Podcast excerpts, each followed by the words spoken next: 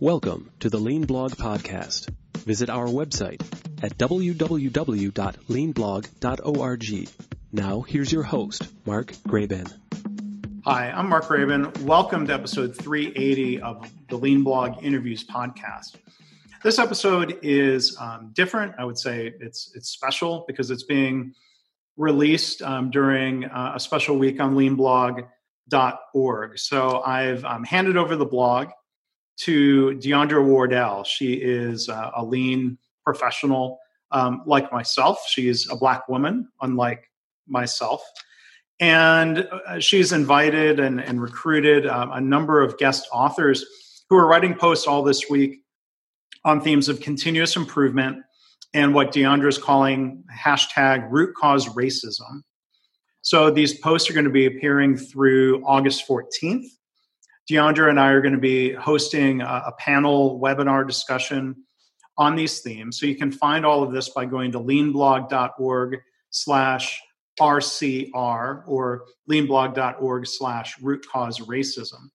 So the only thing I'm publishing on the blog this week is this podcast. And I'm very, very pleased to be joined by Dr. Randall Pinkett and Dr. Jeffrey Robinson. So I want to tell you um, about each of them. Um, Randall Pinkett is an entrepreneur, he's a speaker, he's an author, and community servant. He's a co founder, chairman, and CEO of his fifth venture called BCT Partners, a multi million dollar management, technology, and policy consulting firm in Newark, New Jersey. He's uh, a Rhodes Scholar. He was a college athlete, and he holds five academic degrees from Rutgers, Oxford, and MIT. One of those degrees at MIT is from uh, a program I attended, uh, the Leaders for Global Operations program, and Randall was a student um, there uh, a year before me. So he has a, a, BS in electrical engineering. He has a PhD in media arts and sciences from the MIT Media Lab. And you may recognize the name, or you may definitely recognize his face because he was uh, the first and the only uh, black winner of the TV show The Apprentice. So we will um, get some of Randall's thoughts on that during today's episode.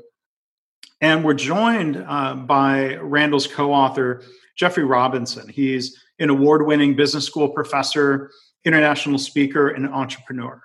Since 2008, he's been a leading faculty member at Rutgers Business School, where he's an assistant professor of management and entrepreneurship and the founding assistant director of the Center for Urban Entrepreneurship and Economic Development. He has a MS uh, from Georgia Tech in civil engineering management and a PhD in management from Columbia University. And together, they are the authors of the book Black Faces in White Places. So that's going to be the core for a lot of our discussion today, talking about the book, talking about what organizations can and should do today and in the future. And um, also want to mention their upcoming book, Black Faces in High Places. So I hope you enjoy the conversation. If you want to find links um, to more information about both of my guests, Dr. Randall Pinkett and Dr. Jeffrey Robinson, you can go to leanblog.org slash 380. Well, again, we are joined today by Dr. Randall Pinkett and Dr. Jeffrey Robinson. Thank you both so much for being here. Thank you, Mark. Thanks for having us. Yeah. So, you know, we're, we're, we have a lot um, I'd like to explore today. And, you know, the two of you, of course, as, you know, the authors of uh, your book, Black Faces and White Places. Um, I, I, was wondering if first, you know, if I can ask each of you to explore a little bit, you know, a question around, um, as, as you discussed in the book, is America colorblind? You know, I find a lot of people, particularly white people, like to say things like, I don't see color is America colorblind at this point? Well, I'll take the first the first uh, first swing at the plate here and say that uh, America is absolutely not colorblind. Let's be unequivocally clear. Uh, it, it is not, and the the the issue is that many people are duped into believing that color blindness is somehow aspirational uh, as if that's where they should aspire to be, or if they've arrived there, that they're in a good place and now they need not go anywhere else. Uh, whereas we would argue that uh, not only do we want you to see color uh, because of its beauty, because of the diversity, because of the celebration of color, uh, but we don't want you to also fall victim to the the ancillary conclusions one might draw if you really believe color blindness is the goal. But you means you might believe that the workplace is a meritocracy, that everyone's treated fairly, that we only hire the best and brightest, that everyone has equal opportunity to succeed. But then I ask you to look at the data. The data will tell you that at you know managerial levels, executive levels, uh, C-suite boards, you know, uh, African Americans are grossly underrepresented, which means somebody's seeing color because people are being denied opportunity based on their color. And whether that is explicit that you are intentionally discriminatory or prejudiced and the like, or implicit, meaning it is you're well intentioned, but your actions belie your intentions and the impact is otherwise. Either way, the end result is the same. Jeff? Yeah, uh, I'd only add one or two things to that. I mean, every research study that uh, looks into these things just just shows the preponderance of evidence, as as the lawyers like to say, um, that there is is bias uh, in many different systems. I mean, all kinds of institutions, um, and, and, of course, you know, we've focused a lot of our of our work on on the business world and thinking about how the business world is impacted by uh, you know by by these implicit and sometimes you know not implicit, sometimes explicit bias. Uh, you know, there's a real strength in diversity. So uh, to be colorblind, you know, doesn't allow us as a society to to really appreciate and respect um, the, the, peoples who are coming to the table. Um, and there's an authenticity we can all bring when uh, we know that our, our diversity is really a strength. And when, when you, you mentioned look at the data and you look at outcomes, which are measurable, undeniable, the question then traces back to the causes of inequity in outcomes. Um, what, what, are your thoughts on you know organizations today?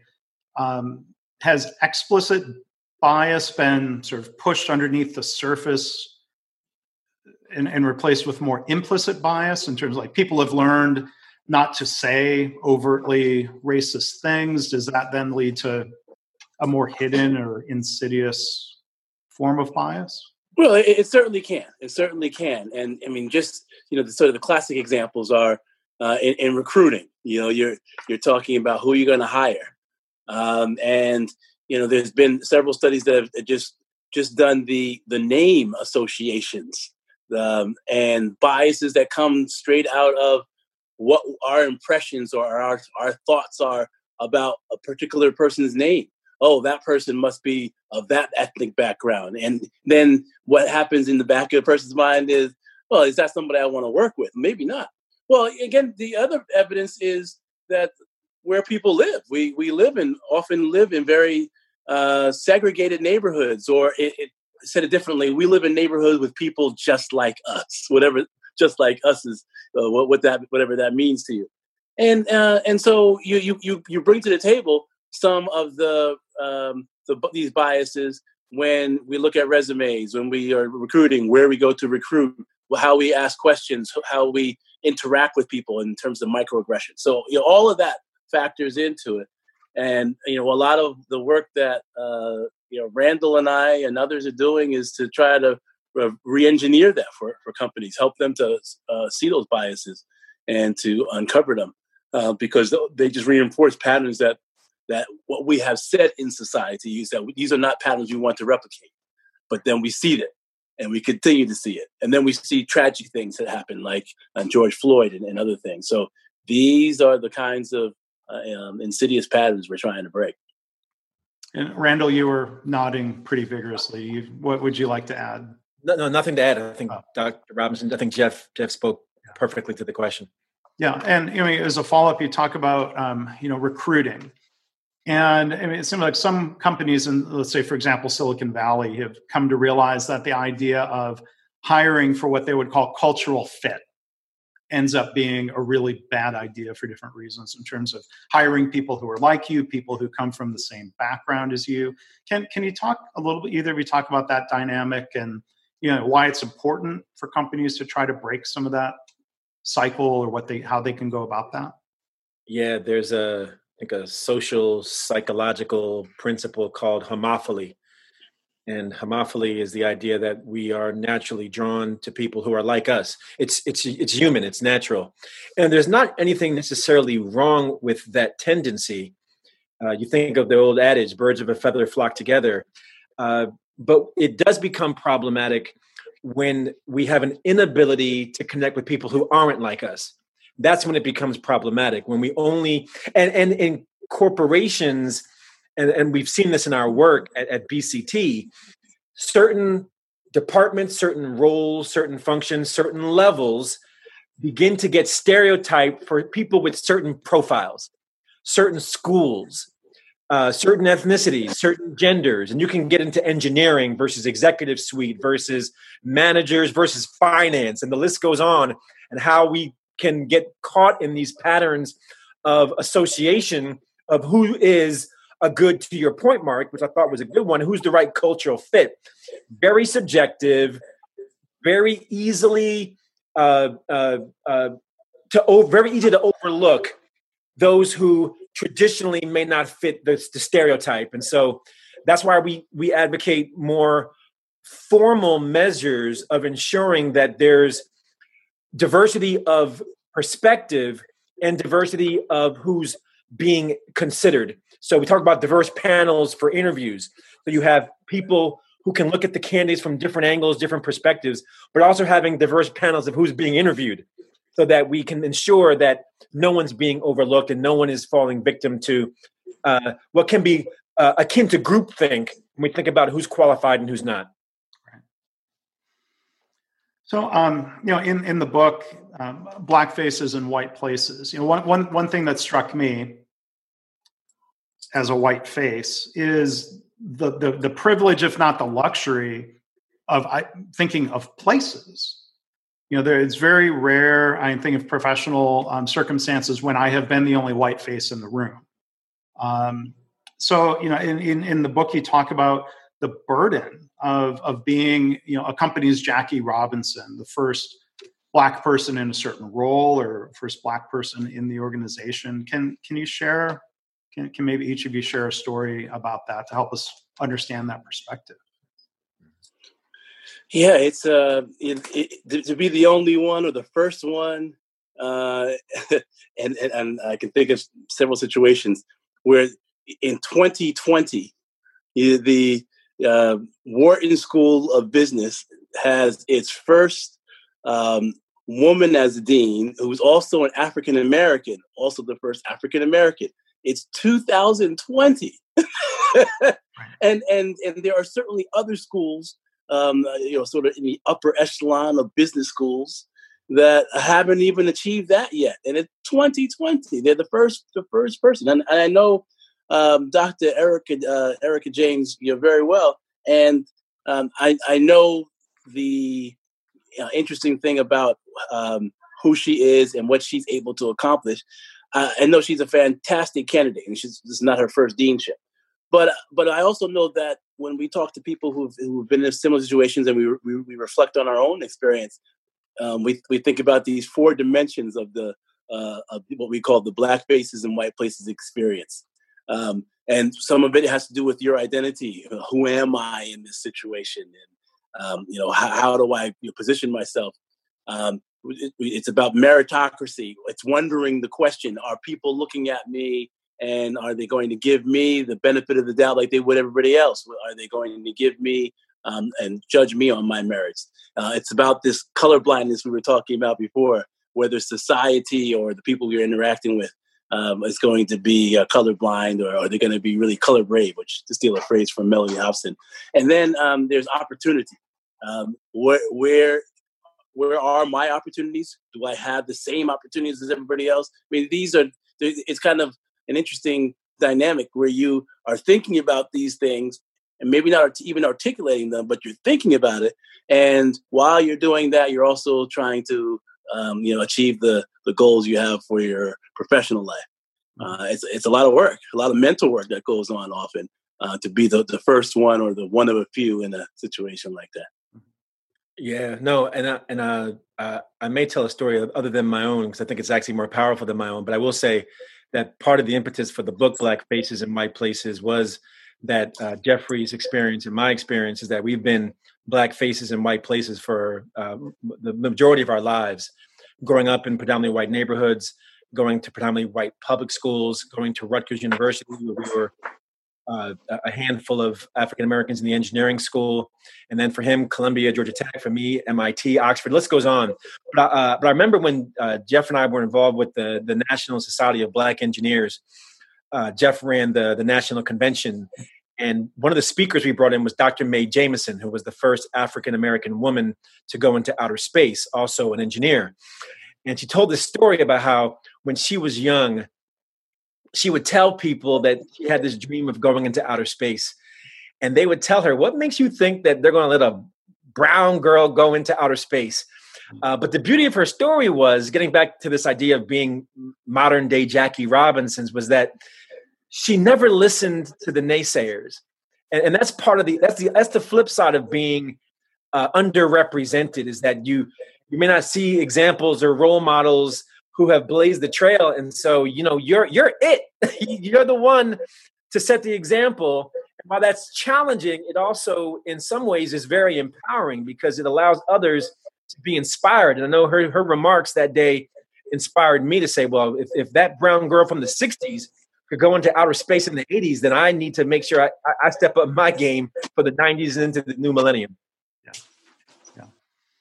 um, Jeff, could, could you elaborate a little bit more on you know that on you, you use the phrase color brave and, and and kind of help contrast that to to being colorblind? Yeah, yeah. So uh, Mellody Hobson um, from um, Ariel Capital kind of made this this phrase in a, in a TED talk that she was talking about, and you know she she pointed out what you did earlier, which is you know, to be colorblind doesn't um, doesn't help the situation. That just ignores what's uh, what's out there and it ignores a lot of things. But to be color brave um, has to do with thinking about how all of these colors can come together, um, valuing the the, the tapestry, um, the rainbow, the however whatever metaphor you want to to use and, and sort of fit in there. But um, it is uh, how you will acknowledge and respect and engage with um, the wonderful colors that are are in front of you. Um, but, but you know, Randall talks about this one a lot. Maybe maybe he should add some more to it. Uh, well, it, it, it's an inspiring TED talk. I mean, I mean, I, I just produced my own video, uh, "Candid Conversations with a Black Businessman," which is uh, it's on YouTube, and I, I, I reference Mellody's TED talk in that in that uh, video. Uh, and to me, the, the the big takeaway is is is not, is not shying away from bold conversations about race. And I've found in this moment, uh, the, the uh, post George Floyd era, as it were, that I find black people have become more emboldened, but I have found whites to to have become more reserved, uh, uh, afraid of engaging in conversation for fear of saying the wrong thing or being labeled a racist or being judged or putting their foot in their mouth. The list goes on. Mm-hmm. So, you know, I, I want to just call out, Mark, and just applaud you for reaching out to us to have this conversation. I don't know whether it was a comfortable place for you to go or not, but I, I, I commend you for going there regardless um, to have this dialogue. Well, I'm I'm in the midst of facing those fears and trying to work through them, because you know I think you know and you know and and I think you know we often want to say, well, we want to treat people fairly, but that doesn't mean glossing over differences in in culture. And, and in the book, you talk about.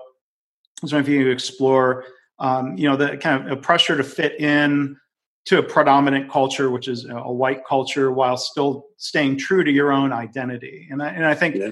I'll, you know, as a white person, I think there's always that fear of like, well, if celebrating difference runs the risk of like, oh my gosh, I don't want to say something that's a stereotype or something that's offensive. Can can you talk a little bit more that about that dynamic um, of staying true to yourself versus working to fit in or changing the culture. Mm-hmm.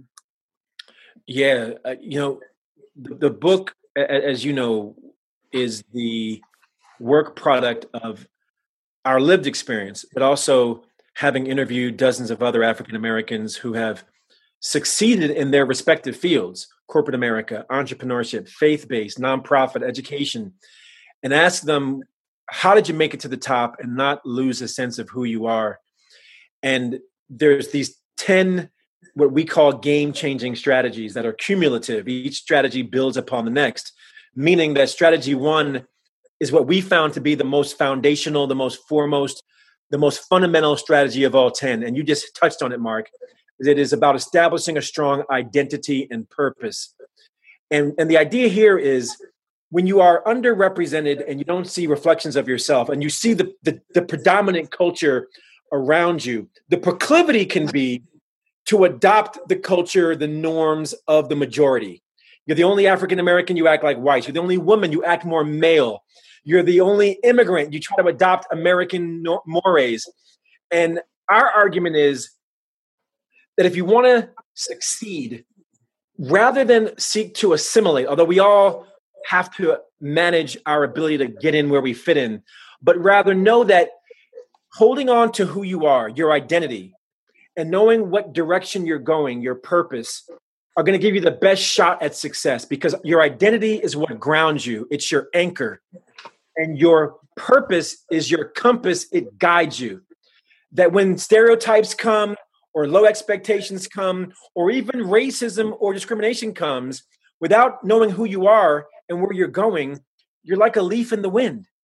They said you can't do it, you believe them. They tried to deny you, you allow it to happen. You aren't grounded or guided from a sense of purposefulness and strength that can help you to overcome those challenges. And most importantly, 20, 30 years later in your career, you can still look in the mirror and be proud of the person that you see. Mm-hmm. Well, and here's how it, it intersects a, a, lot with uh, you know, corporations and corporate America. The you know the, the, coping strategy of, of many people of color, you know, black people included, is to um, is to bring a facade to work. You bring a a version of yourself uh, to work, and that's the one that is you know interacting with your your colleagues that's not a very authentic approach, right? It doesn't bring your authentic self into the workplace. And and so, you know, it, there's two ways to look at this. Well, some people will say, okay, well, that's that's just how, how it is in a corporation. I got to bring my um, you know my my mask of of the corporation, and I'm going to act a certain way and interact in a certain way. And, and no doubt, you know, every company has this culture, and there's some adaptation. Um, and, and perhaps everybody does this to a certain extent. I would argue that um, so many people of color do it more than everybody else um, because their authentic uh, self, their their culture that they bring uh, sort of from their their life, often is in uh, it's, it's either in conflict or in some cases, uh, you know, just not rewarded, just not acknowledged, just not uh, thought of as being um, you know part of the executive presence or whatever it is that people people say these days. Mm. so you know there's a lot of thought work that goes into that. And while you're trying to figure that out you're also supposed to do your job. So what other workplaces have figured out is can we allow our employees to bring their authentic self? Or as much as they, they you know they feel comfortable with and they find that when people are able to bring their authentic self um, you know they they, they can relax and perform in higher levels because they're not doing uh, a lot of this uh, you know, sort of extra work um, to, to to think and rethink how they're going to say something, mm-hmm. and and and that's a you know that's that's a that's a new way of thinking. I mean the the the um, the corporation of the 70s and 80s was you you you you suit up, you come in and you take on the persona of whatever the company man or woman is. Um, and what uh, what we're seeing and hoping in some cases uh, in the, in 2020 is that companies are starting to see that that uh, forcing people to conform in those ways um, has uh, detrimental effects in the mm-hmm. long run. And you know, I'll you know it, it, admit that until recently, I had not thought much about the phrase "white privilege" or the reality of that. And I, I think as you're describing it, the, the the the privilege or the luxury of not being not not being distracted from my own work and attempts at uh, progressing in my career by those thoughts of am, i being given a fair shot because of the color of my skin am i fitting right. in do, do, do I feel like i'm you know uh, do people feel like i belong here and I, you know i'm just thinking back to um, college when i was doing an internship at one of the uh, automakers outside of detroit and one of uh, one of the other uh, engineering interns um, who, who, was black mm-hmm. he told a couple of us the rest of us were white so he was very much a black face and a white yeah. face um, over lunch telling us a story about how uh, he cut off his dreadlocks before yeah. he came and interviewed for the job because he he he feared that that wouldn't be seen as professional now you know this was over 25 years ago but i can't imagine that's gone away yeah yeah certainly in some places it hasn't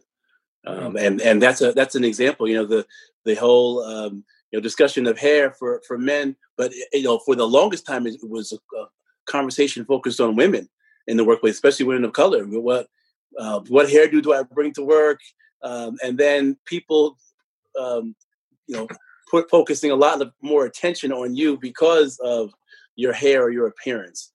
And and yeah, there there is a there are people who've written about this for sure talking about um, you know how they have to navigate a completely um, you know different situation from from the time you leave your home to getting to work and how do I look and how does this look fit into the corporate norm? And so, yeah, back to white privilege. White privilege is well, I don't even have to think about that. I just go in and be who I, you know, who I am. Mm-hmm. But the fact is, who you are is reflected in everything around you inside of the company or for that matter society and so that um, that means that uh, you don't have to worry about um, hair or how you look or um, how people are going to perceive you if you uh, contradict them or other things that is uh, you know part you know that's the way that things are Mm-hmm. And so it's it's everybody else who has to come in and do it. And so that that's why in this moment in 2020 we are uh, you know all focusing more attention on uh, what does inclusion mean. Um, we you know, how do we uh, reduce the levels of white privilege in our companies so that we can engage everyone in their authentic place and get the you know the highest performance in order for us to achieve our goals. Um, you, you, mentioned earlier, Jeff. You know, you talked about the dynamic of um, someone being the first uh, black man to reach a certain position, or the first black woman, and, and I wanted to ask a question about something I see as kind of a, a disturbing pattern on LinkedIn, where you know, for one, I'll see a headline where I think my my reaction is, "Oh, well, good, great, congratulations, it's about time." You see, you know, the first black woman hired as such and such, and then the inevitable triggering of other white people who jump in with comments varying degrees of rudeness like, well why does that matter and shouldn't it just say um, so and so got hired just use her name and why do we have to point that out i mean what um, you know thoughts do you have thoughts on why that's necessary to to call out and celebrate yeah. when somebody is the first to reach a certain position even seven what uh, seven how many years since Jackie Robinson? Yeah, yeah. Baseball. Um, there are still these firsts. Why why is that worth calling out and celebrating? Yeah, it's a it's a great point, and and you know certainly it goes back to the you know, conversation about colorblindness. Some people don't want to to see color, so you know it, it, offends them in some way that uh, we're acknowledging that you know somebody is the is the first. Um, you know, when uh, Randall and I have talked about this before, um, part of it is, is, is certainly about signaling um, to to the public. Hey, we are a, an inclusive company, but you know, there's a part of me that also says, well, "Why did it take so long?" it's 2020. Right, right. um, Randall, I know I know you like this subject. Go ahead. well, I, I, I, I, I hasten to to echo your your, your comments, Jeffrey. The uh, it, it is absolutely rooted and connected to the the, the the myth of of color blindness. And and and and it is important i we believe to, to celebrate and to highlight these these accomplishments because of the exact example i gave earlier from dr J, dr mae Jemison that it, that these are both signs of progress and signs of hope. Signs that we've made progress in our society like, like we we celebrated uh, barack obama's um, election. You know and, and i was proud in that moment to see that you know, you know, every news outlet that I turned to, regardless of their partisanship, celebrated the moment of what it meant for our country. Uh, and, and, and in an equal measure, because there are still hurdles we haven't overcome, there's still barriers that remain standing, and there are proverbial glass ceilings that have yet to be shattered, the struggle continues. And, you know, I want to know uh, that that University of Pennsylvania hired a, a, black woman as their dean for their business school, because now I know University of Pennsylvania has sent a message to me that in that moment and through that measure they are more inclusive, more diverse, more equitable, more be- and more a sense of belonging, um, by my estimation, than they were before. That's a sign of progress and a sign of hope. So, um, you know, Randall, when you talk about being the first, I, I, I was going to ask this, so I'll go ahead and segue to it. You, you were, I think, you know, quite famously the first and only, as it turned out, Black Winter winner on uh, The Apprentice. Um, and and you know, you you were treated very differently as the winner. Um, I, I, I kind of invite you to tell the story, if you don't mind, about about what happened and and some of the dynamics of why you were treated differently than the other winners. So I, should mention that this is it's fresh on my mind because my my my daughter uh, found the episodes of the show online and and we ended up watching uh, the entire season together, uh, which was a fascinating way of reliving the experience through the eyes of someone who wasn't even born when, it, when it happened. That's right. wow. And you probably haven't watched it yourself in a very long time. Not not from end to end. I've seen snippets, but not from the beginning to the very end. I I I I, I really enjoyed the journey. Uh, but but to your question, there were seven seasons of The Apprentice. Uh, six uh, where there were white winners, and then one where I was the winner. I'm the only person of any color to have won on The Apprentice, and uh, I was season four, so I was right in the middle of the run of The Apprentice. And after I was hired, and for those who are listening who and watching who aren't familiar with the show, it's 18 business people who compete every week on a task. There's a losing team, someone's fired, all the way down to the final two, live television. Jeff was in the audience uh, Lincoln Center, mm. 14 million people. Uh, I was hired in that moment. Uh, and without getting into too much detail of my performance against my adversaries, which was not equally matched, uh, moments after being hired, I was asked, Randall, do you want to share the title with the white female runner up? And my thoughts then are quite proudly my thoughts now. It was insulting it was a moment where people asked, well, it, uh, let me cut, let me cut ahead. So my response was, no, if there's going to be a winner tonight, there's going to only be one, and it's going to be me. That was my response.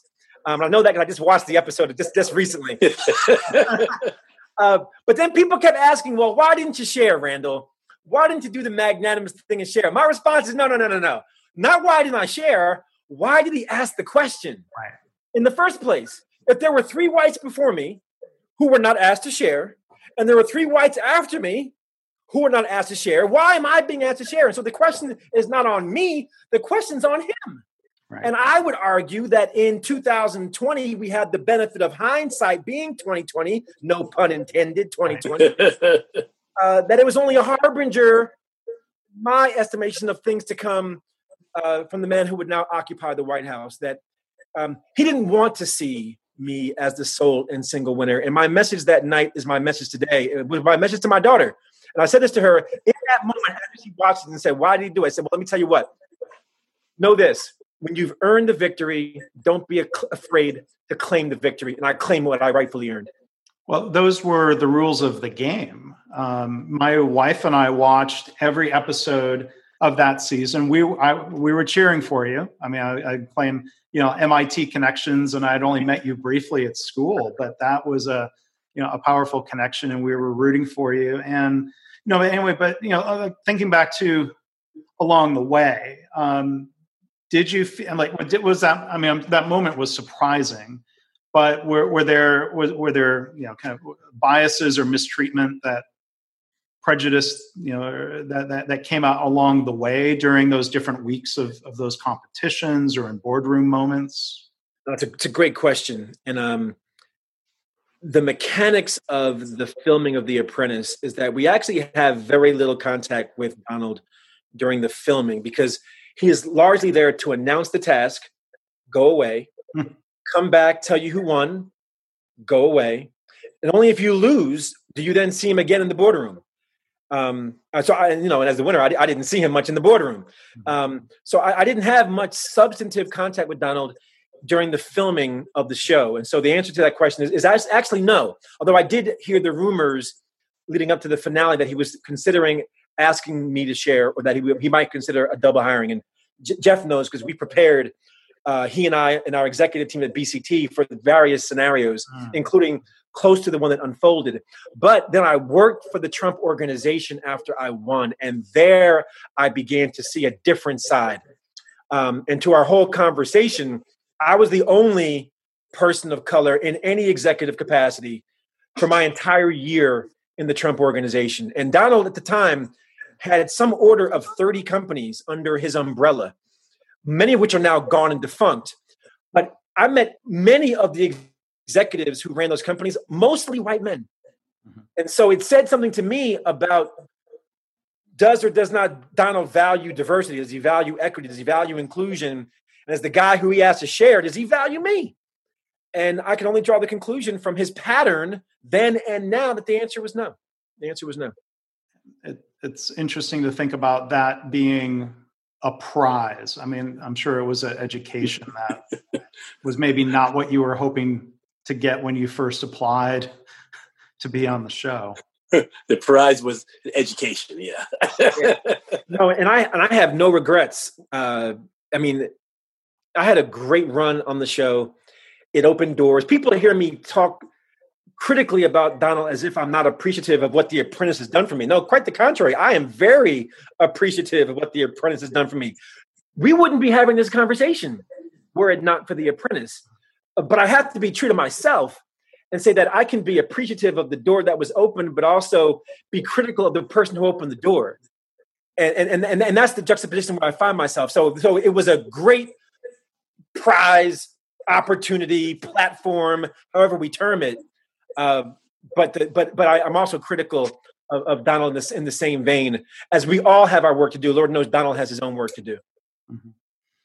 Now, now Jeff, what, what are your recollections of, of some of that scenario planning or, or trying to anticipate what was going to happen there? Oh yeah, yeah. We it was a serious effort. We had to kind of play out different different scenarios, different situations that could happen, and and try to anticipate the reaction. And um, and re, you know the reality is we knew that there if if he answered the way he actually did, there'd be some blowback. There'd be some people out there who would not like the fact that uh, you know you know he didn't share or or whatever. And you know we said, okay, well, we we're willing to, to you know Randall, are you willing to take on that heat? Um, you know, to stand on principle, and and and he was, and I'm glad that he glad that he was. But yeah, there was there was a robust uh, group of folks out there who were um, you know, very uh, antagonistic towards Randall in, in in that moment. And again, just just watching the whole thing um, happen live is is is is amazing.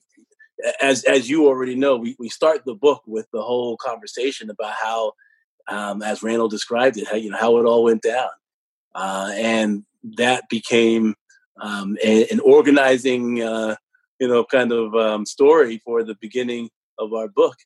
Um, and you know it's it's been a few years since we've written it now. Uh, you know, and I'll tell you tell you the truth. I thought that when we wrote the book, I thought, oh, you know, we've got President Obama in here. Things are getting better. Mm-hmm. You know, um, by the time my children are old enough to read this book, it won't even be that that necessary. uh, let's just say I was wrong on that one, and you know, now we're and now we're, we're on to the next book. right. So the next book, um, Black Faces in High Places, and do, do you have an estimated um, release date for that? I think our estimate is uh, Black History Month 2021. Uh, our, our, manuscript is due, I think, in November, and and and we're behind right now. We need to catch up. Uh, and knowing the publishing cycle, as I believe we do, we're probably looking at, at at, best a late 2020, at best an early 2021 uh, release of the book. But we're we're really excited about this project. Uh, you know, uh, the the the first book was you know was very well received, and we've gotten uh, consistent you know positive feedback. It went paperback and the like. Uh, but this second book is really uh, a continuation of the conversation that we've been having about how do you navigate these environments. And I, would contrast the two uh, works to say that the first book is about how do you get to the top, and the second book is how do you stay at the top. Mm-hmm. And um, you know, so thinking about the books, I mean, it was your target audience. I, I could see benefit. Imagine a lot of your target was was providing advice to, let's say, black students and and black people who are early in their career. But then, as a white reader, there was a certain kind, you know, perspective sharing that was was um, was, certainly interesting and, and helpful. Um, but you know, I, I, was wondering if you could touch on that, or you know, something else I wanted to ask. Um, you know, sort of, you know, thinking, um, you know, turning um, white places into more inclusive places. What, what, what, what, what can, what, what should, what do white people need to do? Because that burden, I think, falls here. And I, and, and part of my discomfort, I don't even like to call myself a white person. Mm-hmm. Yeah, that doesn't exactly roll off the tongue. So forgive my awkwardness over stumbling through a question there. But, but what, what are your thoughts there. I, I, guess I was asking about you know target audience for the book, but then that other question of what can we do to help create more inclusive workplaces. Which one you want to take there, Randall? Number one or number two? I'll, I'll, follow you. You can pick, and and then I'll I'll I'll I'll pick up the what's left. Well, you, you know the book certainly has an audience with uh, black professionals from different sectors of uh, the economy. Mm-hmm. Um, but you know, we all, we we also know that the book has been useful for you know for whites who read it or for people of other ethnic backgrounds to, who, who read the book. They want to get a perspective. We we wrote a book from you know a distinctly black perspective, um, and you know we from our own experience and experience of others. But uh, you know, it certainly has application to others. You know, the, the principles and thoughts, um, the strategies, certainly apply to anybody who's been in that situation where they're you know the one or the only one or they get to a certain in our new book context you know getting to a certain part of the organization the higher heights. And you know asking themselves the question you know am i um, what am I, what are my responsibilities? What what am i uh, where, what where what how do i think about uh, getting here? And then how do i think about staying here? Um, how do I think about the people who are coming behind me? Uh, and so, you know, those are some of the themes that that um, I'm sure uh, many people will will resonate with. But again, we wrote it with the uh, black community of, of professionals in in uh, you know in mind. Sure. No, you know, absolutely. And to the second question of how do we create more inclusive workplaces, I would distill it into three three steps. You know, uh, and I'm thinking about you know organizations in, in particular, but uh, let me uh, actually contextualize it two ways. I think from an individual perspective, it begins with us. Uh, we have to do the work of um, educating ourselves um, on issues of uh, of equity, and part of that is uh, kind of introspection, raising our awareness of our biases. You know, we talk about cultural competence as being comprised of four components cultural awareness, cultural knowledge, cultural skills, and cultural encounters. you know, building your awareness of your biases, building your knowledge of different cultures, building your skills around cross cultural communication, negotiation, conflict resolution, and then challenging yourself to move beyond your comfort zone to have encounters with difference. And you can take that along any lines, different religions, different ideologies, different ethnicities, different cultures, different languages, et cetera, different political ideologies, et cetera, et cetera. That's the individual conversation. The organizational one is about assessment, alignment, and action. Let's assess where we are. Uh, each organization has a different profile of where it has strengths and where it has limitations. But let's get the evidence to know what we need to measure so we can manage ourselves towards improving like we would any other initiative, whether it's marketing or sales or operations, we get the data to build the case, to build a plan. And so the assessment to the alignment, the alignment this build a plan that aligns with our organizational identity, mission, vision, values, and our strategic direction so that we can get leadership buy in. We can get the business case for how this can add value. We can have alignment across all levels of the organization so that we're galvanized to facilitate transformative cultural change. And then let's take action. Like any other initiative, let's do the training, let's hold the town halls, let's uh, you know expand our recruiting partnerships, let's analyze our pipeline to figure out where we have attrition and so that we can bolster our efforts and let's just take action to feed back to where we started which is the evidence so that we're measuring ourselves. And you can appreciate this, Mark, because I know where you come from continuous improvement, right? I know you've talked about that more than once on this program continuous improvement. Right, right. Well, so with improvement often comes talk of innovation. And Jeff, I wanted to ask you a little bit about your work at Rutgers Business School and trying to help in the innovation economy, um, helping that be more inclusive and is, is there also a, a real business case oh yes uh, great i'm glad you started that way i mean there's there's certainly you know a social justice imperative to these things but let's talk about the you know the economic imperative here. Uh, you, you you have to think about this in it in a, a, micro sense and a macro sense. So in the micro sense um, there's you know, inclusive teams diverse teams uh, can outperform can be more creative than uh, than teams that just have uh, you know just monochromatic or that are uh, monolithic in some ways. You know, there's not only is there groupthink that goes on there. You don't get to the most creative solutions, but you know you can make those those those big faux pas, those uh, those those. Uh, I've seen all kinds of companies make these major mistakes in um, terms of how they advertise and market their products or how they are engaging um, the the people who they want to buy the products because they didn't have a diverse team in you know engaged in putting together the plan. I mean that those are you know those are those are facts. Um, you know, there's lots of uh, research studies that talk about uh, diverse teams and the value of diversity on from in terms of a business case and getting to the best solutions, but especially in creative work and especially in work uh, where where those different perspectives can be valued and, and utilized. I mean, it's it's it's a there's a there's a, a specific case there.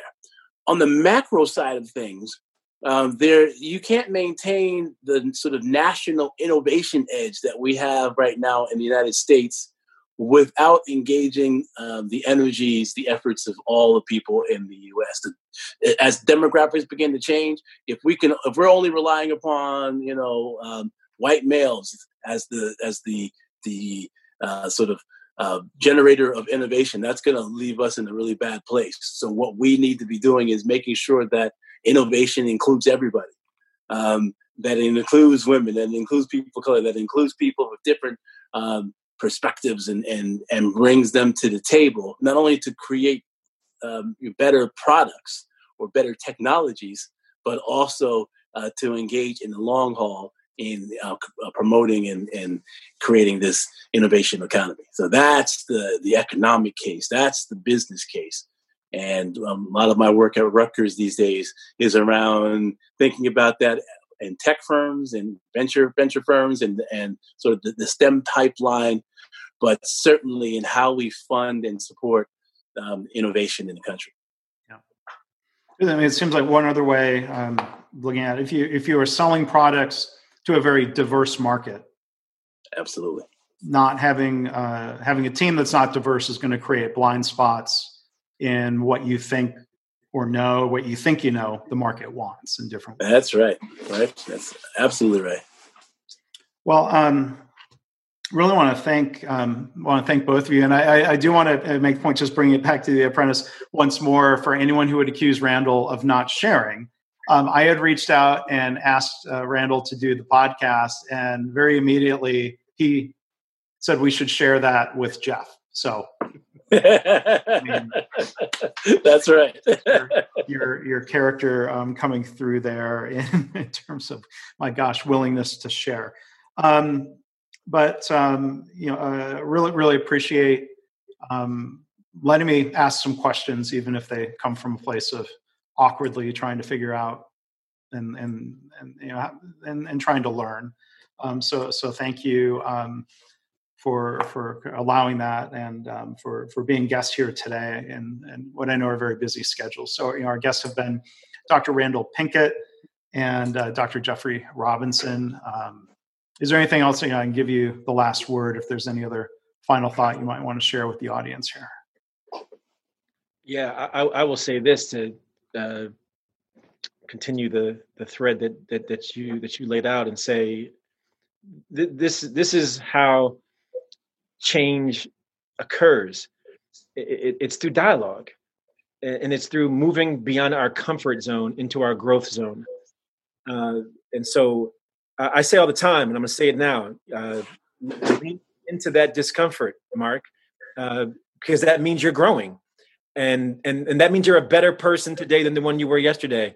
So uh, don't see the discomfort as, as as bad. Not that you said that you saw it as bad, but rather I'm excited to know that you've you've challenged yourself to have a to have these this conversation, um, and even if it was at times awkward or uh, difficult to navigate, you flexed your muscle of cultural competence, which means it's now stronger.